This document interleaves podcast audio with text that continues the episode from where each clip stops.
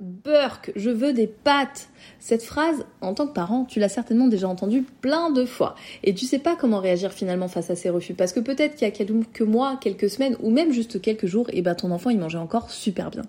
Alors j'ai une très bonne nouvelle pour toi. Parce qu'aujourd'hui, accompagné de Manon qui est orthophoniste, on a décidé d'unir nos forces pour vous aider, ton enfant et toi, à retrouver le plaisir de manger en famille et surtout de manger varié. On a créé un pack avec 20 modules vidéo à consommer quand tu en as besoin et surtout parce qu'on est maman aussi quand tu as le temps.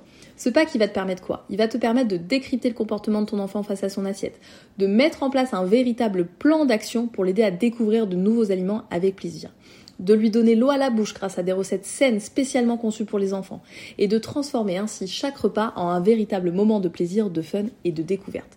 Ce pack, il est disponible seulement pendant une semaine. Il disparaîtra le 17 mars. Nous sommes vraiment convaincus que c'est une véritable trousse de secours qui t'apportera une vision et des solutions à 360 degrés pour aider ton enfant à découvrir le plaisir d'une alimentation variée. Alors n'hésite pas, on t'a mis toutes les infos dans la légende de cet épisode et si tu as des questions, n'hésite pas à nous écrire un petit message. Je te laisse écouter ton épisode et je te dis à très bientôt.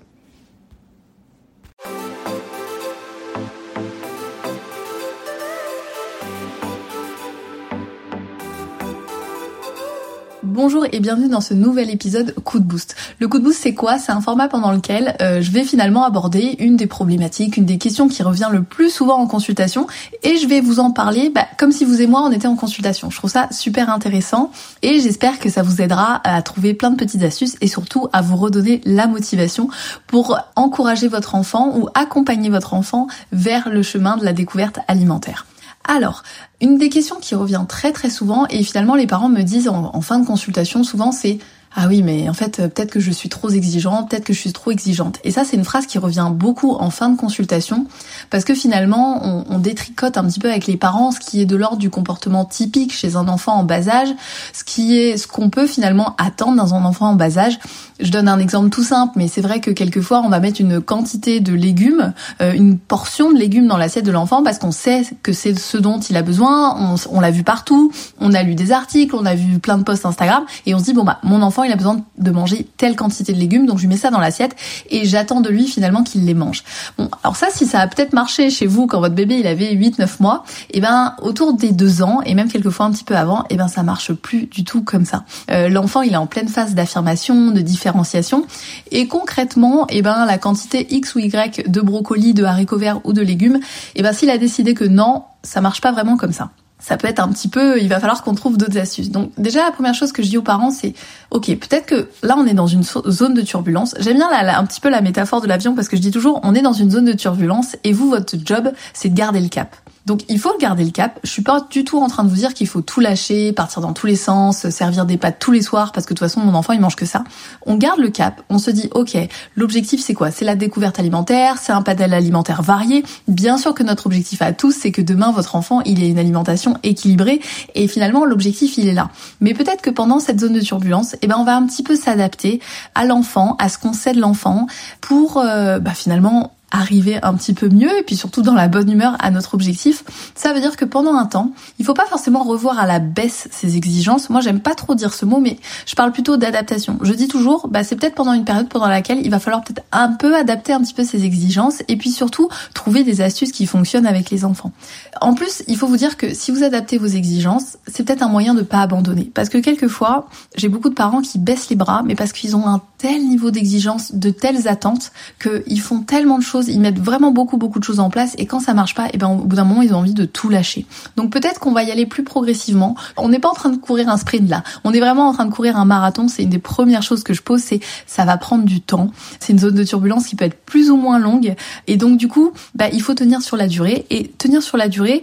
Bah, si ça veut dire pendant un temps qu'il faut un petit peu adapter ses exigences mais sans abandonner, eh ben ok on y va. C'est vraiment ça l'objectif finalement, c'est j'adapte mes exigences pour pouvoir ne pas abandonner, pour avoir l'énergie de ne pas abandonner et pour pouvoir un petit peu euh, être en forme pour ce marathon qui nous attend. Donc adapter ses exigences, c'est peut-être se dire que finalement à deux ans, bah, un enfant face à des brocolis, il ne réagira pas comme face à des frites et ça il faut l'accepter et se dire que c'est ok, que c'est typique.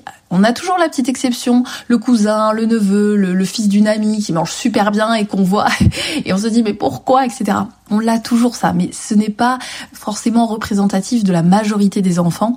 Et finalement, voilà, il faut se dire qu'à cet âge-là, c'est un âge où ils ont besoin d'avoir des aliments qui les rassurent, qui sont ok. Et pour eux, bah, une frite, c'est un petit peu plus simple à gérer pour tout leur système sensoriel que un brocoli, que un haricot vert, que plein d'autres, peu importe l'aliment que votre enfant ou le groupe alimentaire que votre enfant avec lequel euh, il a du mal. Donc voilà, il faut accepter ça. Ça veut dire que vous n'abandonnez pas.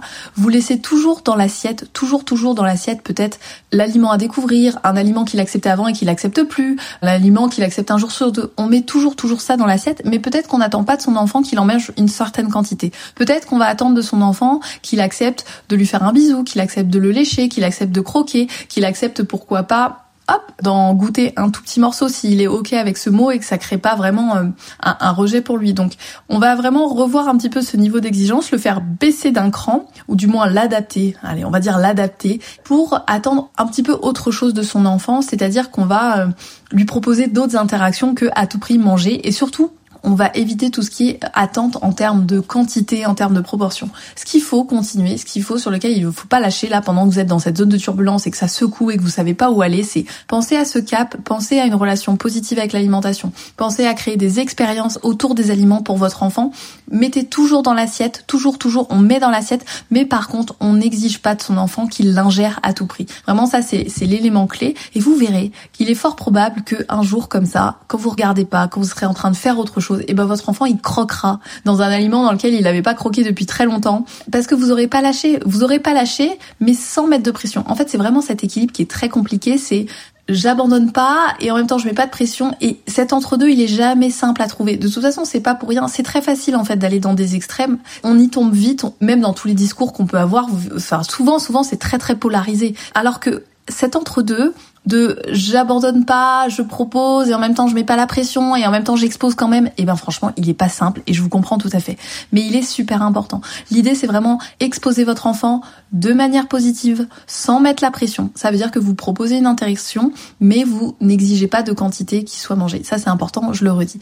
Voilà ce que je dis en général aux parents euh, qui me parlent de, de, de, leurs difficultés. J'essaye de, rassembler un petit peu tous ces mots pour que voilà, ça crée peut-être quelque chose en eux, au moins une petite réflexion de se dire ok, bah peut-être que dans l'assiette au lieu de mettre euh, je sais pas une pleine assiette de gratin de légumes ou une pleine assiette de brocoli parce qu'il faut qu'il mange ses légumes, bah peut-être que je vais mettre un aliment qu'il apprécie et à côté je vais mettre deux trois petites fleurettes de brocoli.